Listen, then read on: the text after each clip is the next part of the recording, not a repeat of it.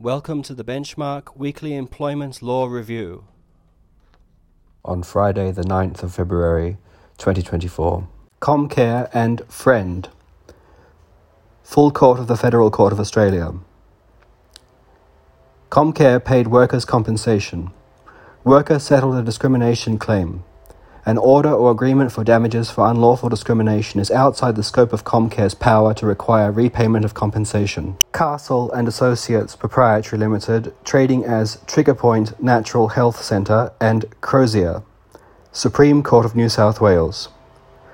Action for damages for alleged breach of restraints of trade failed, as Section four, Subsection one of the Restraints of Trade Act nineteen seventy-six, New South Wales, could not preserve the validity of the restraint for any period greater than six months. Thank you for listening.